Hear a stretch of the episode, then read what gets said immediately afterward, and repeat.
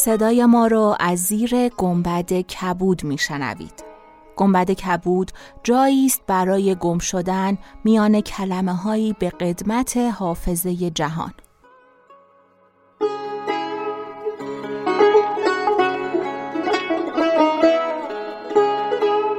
سلام من شقایق جهرومی و دوستانم شما را به زیافت نور و کلمه دعوت می‌کنیم به قسمت سی و چهارم گنبد کبود گوش می‌کنید.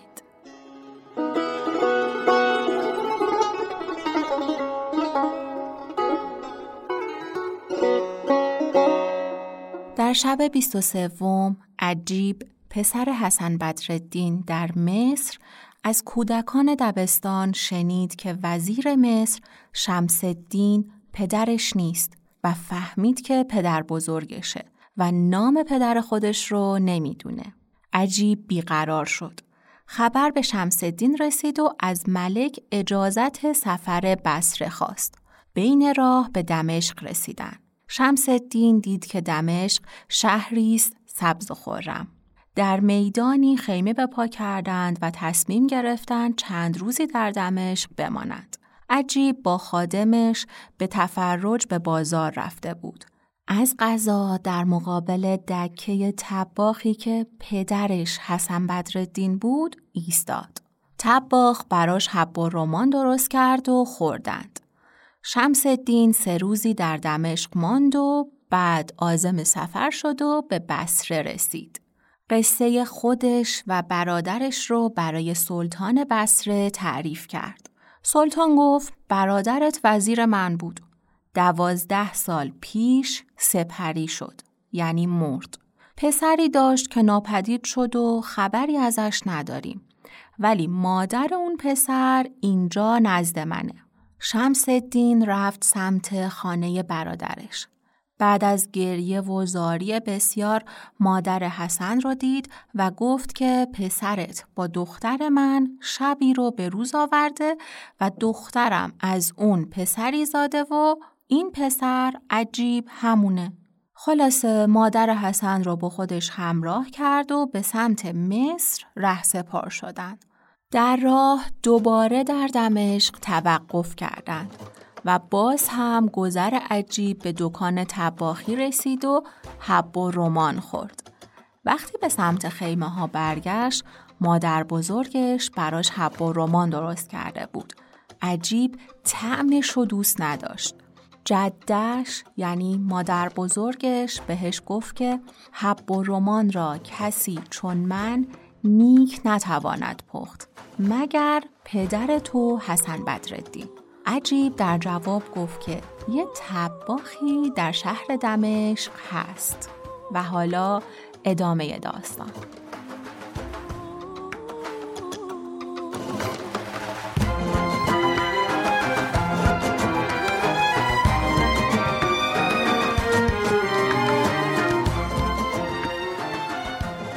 چون شب بیست و چهارم برآمد شهرزاد گفت ای ملک جوانبخت چون جد این سخن بشنید در خشم شد و به خادم گفت مگر پسر مرا به دکه تباخان برده ای؟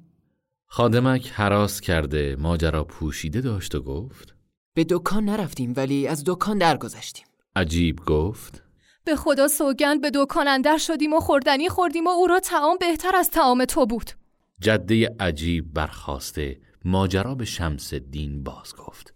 شمس الدین خادمک حاضر آورده با او گفت عجیب را از بهر چه به دکان تباخ برده ای؟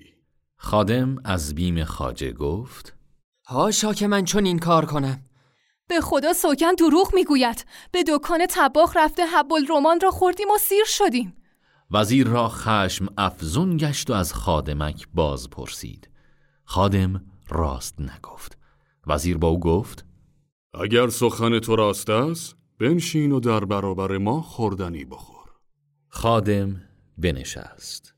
سه لغمه خورده لغمه دیگر نتوانست خورد. در حال لغمه از دست بیافکند و گفت ای خاجه من از دوش سیرم. وزیر دانست که ایشان نزد تباخ رفتند. آنگاه کنیزکان را فرمود که خادم را بر زمین انداختند و او را بیازردند.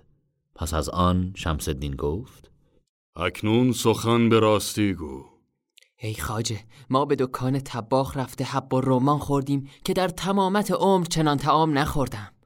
آنگاه مادر حسن بدرالدین در خشم شد و براشفت نصف دینار زر به خادم داد و گفت به سوی آن تباخ شو و از حب و رمان او ظرفی خریده بیاور تا خاجه بداند که کدام یک از این دو تعام نیکوتر است در حال خادم به سوی تباخ رفت و با او گفت در خانه خاجه حب و رمان پختند و ما به خوبی تعام تو گرو بستیم این نصف دینار بستان و حب و رمان بده و آن را خوب بساز که در سر تعام تو بسی آزار برده ایم.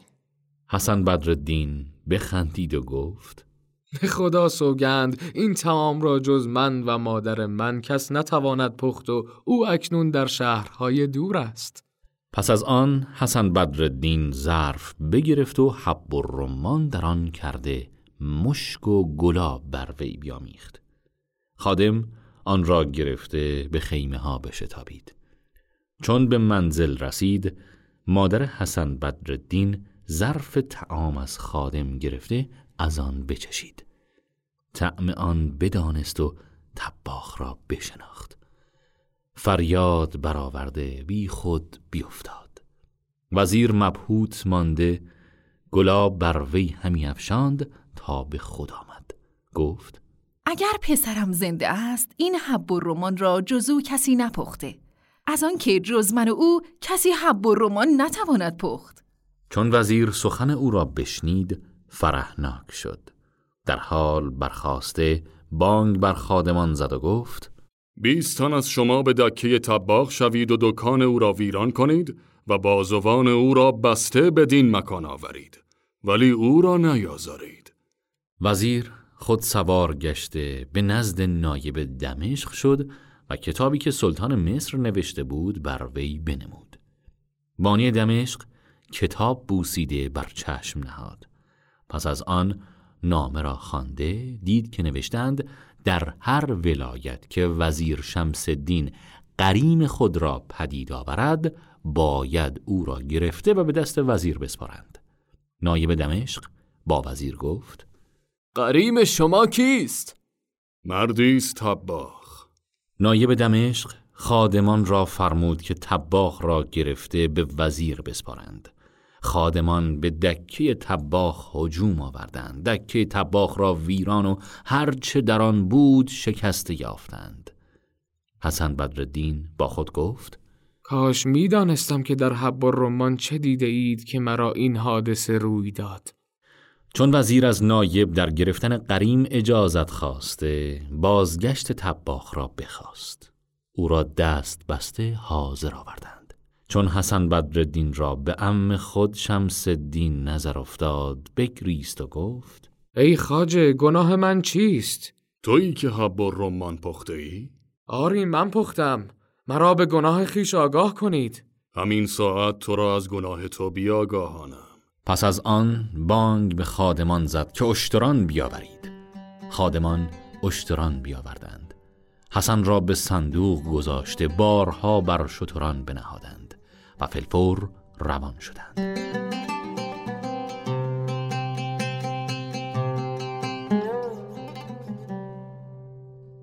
در هر شب حسن بدرالدین را از صندوق به درآورده تعام می‌دادند و باز در صندوق میگذاشتند و بدین سان همی رفتند تا به مصر رسیدند و در زیدانیه فرود آمدند.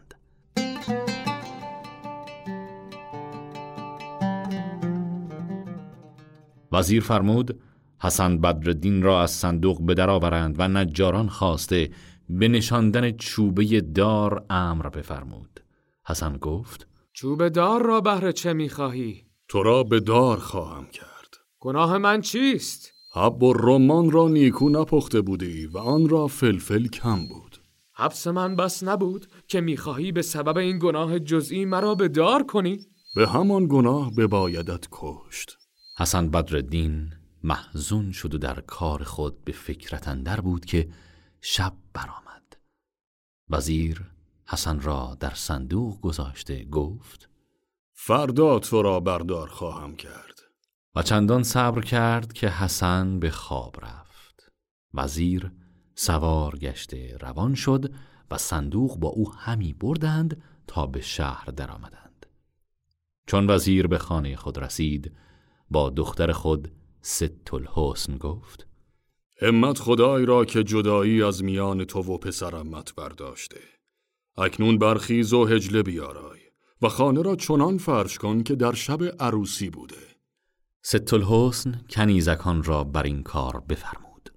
آنگاه وزیر ورقه را که صورت اساسی خانه بر آن نوشته بود گرفته فرمود که هر چیز را به مکان خود بگذارند بدانسان که اگر کسی بیند آن شب را با شب عروسی فرق نکند.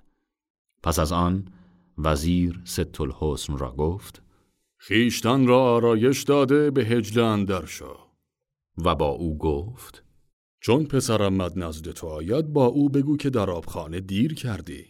پس از آن با او بخسب و تا بامدادان با او حدیث کن. پس از آن شمس الدین حسن بدرالدین را از صندوق به در آورده بند از او برداشته جامعه های او برکند و پیراهنی بلند که در هنگام خواب می پوشید بپوشانید و با همه این کارها بدرالدین در خواب بود. پس از آن از خواب بیدار گشت و خیشتن را در دهلیزی یافت روشن. با خود گفت یا رب این خواب است یا بیداری؟ آنگاه برخواسته نرم نرم می‌رفت تا به در دیگری رسید و خود را در خانه دید که شب عروسی در آن خانه بود و نظرش به هجلهی که سریر در آن هجله بود بیفتاد و دستار خود بر فراز سریر بدید و ردایی را که بدره زر در میان او بود در کنار بالین یافت.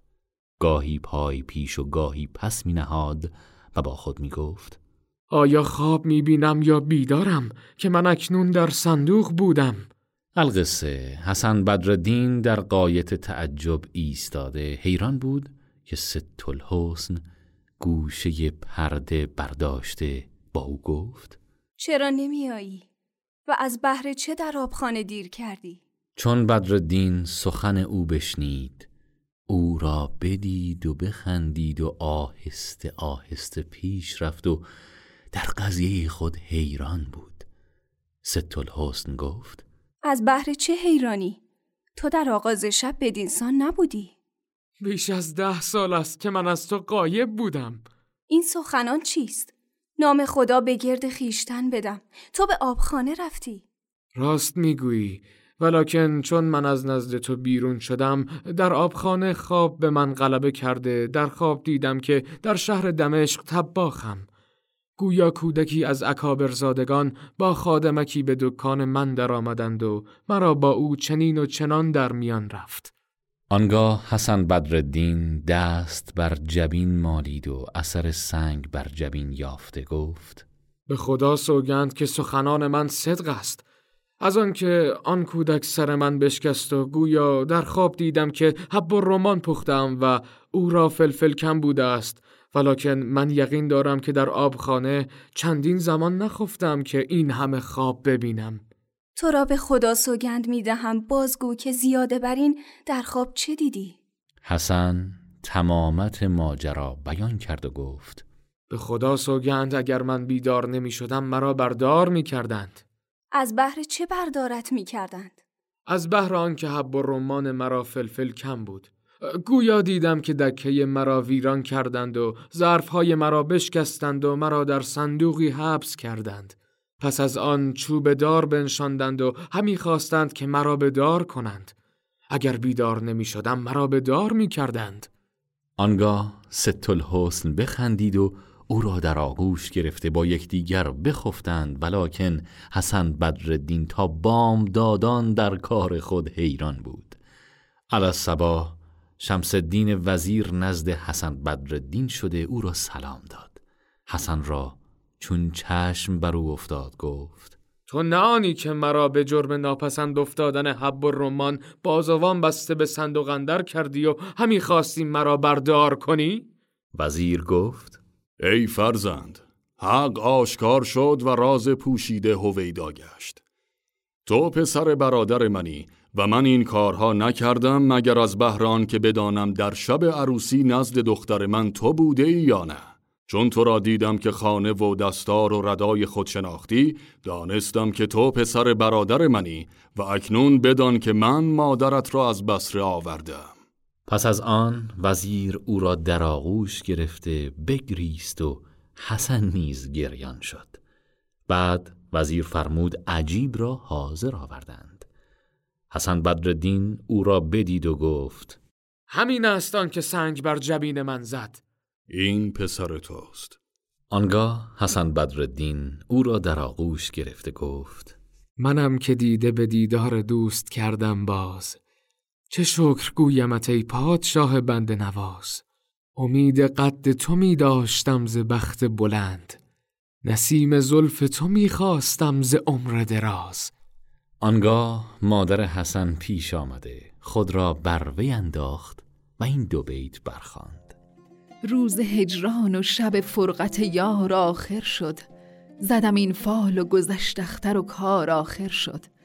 آن پریشانی شبهای دراز و غم دل همه در سایه گیسوی نگار آخر شد. پس از آن مادر حسن ماجرای خود با پسر باز گفت و شکر پروردگار به جای آوردند. وزیر نزد سلطان رفته تمامت قصه بر وی فرو خواند.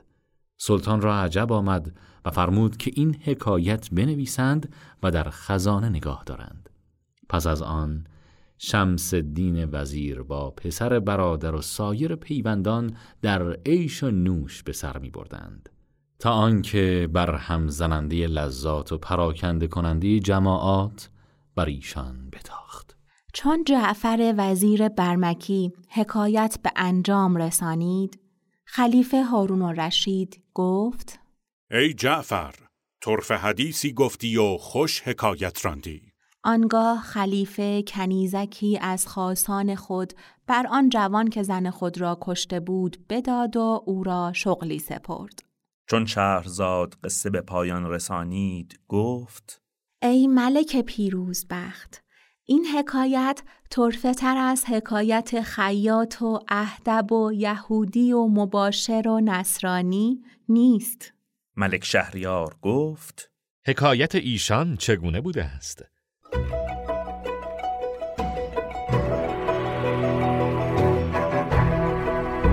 حکایت خیاط و اهدب و یهودی و مباشر و نصرانی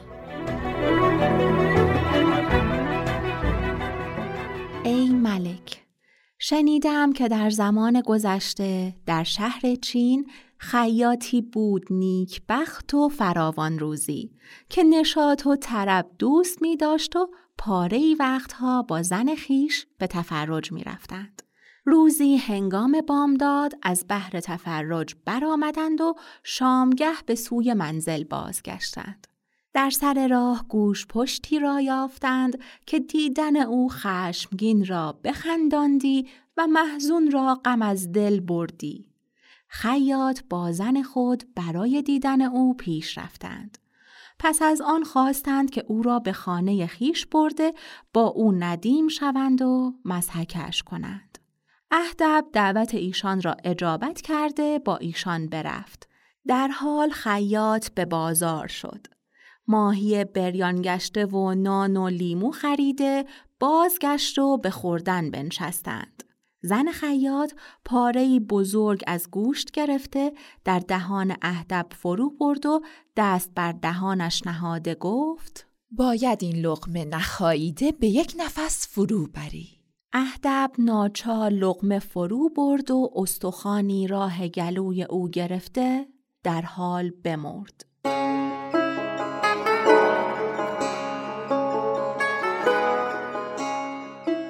چون قصه به دینجا رسید بامداد شد و شهرزاد لب از داستان فرو بست.